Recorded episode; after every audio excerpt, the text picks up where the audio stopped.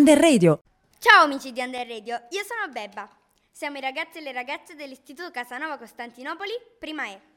La nostra classe è invasa da un caldo primaverile e noi siamo pronti a raccontarvi una storia che ci ha toccato molto, la storia di Bogdan. Salve, io sono Aurora. Bogdan era discriminato per le sue disabilità, ma il caso ha voluto che la sua storia finisse bene. Bogdan viveva in un campo rom, trascorreva le sue giornate a guardare le ombre, mentre i suoi compagni andavano a scuola. Ma ora continua Sasi.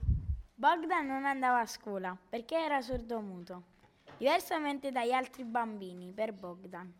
I libri e i quaderni erano un sogno meraviglioso. Vai, Senali. Grazie Sasi. Bogdan, desideroso di imparare, prese di nascosto la cartella di suo cugino e sfogliò i libri e i quaderni restando esterrefatto. Bogdan ci mise un po' a ca- capire come riprodurse quel scritto a quei disegni. Col tempo riuscì a rendere magni- magnifici quaderni di suo cugino. Un giorno arrivarono dei vigili a Camporomo per trasferirli. Si accorsero di Bogdan che non riusciva né a sentire né a farsi capire, se non a gesti. Quindi chiamarono un assistente sociale che era esperta di bambini speciali. Passo la parola a Margherita.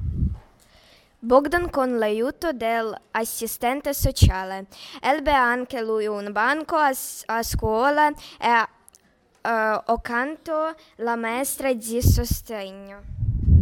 Questa storia ci è piaciuta veramente, spero che sia piaciuta anche a voi. I nostri amici sono stati fantastici nel raccontarci questa storia, vero? A me personalmente è piaciuta molto. Non mi resta che salutarvi. Ma perché vi devo salutare solo io? Vi saluta tutta la prima E. Under Radio.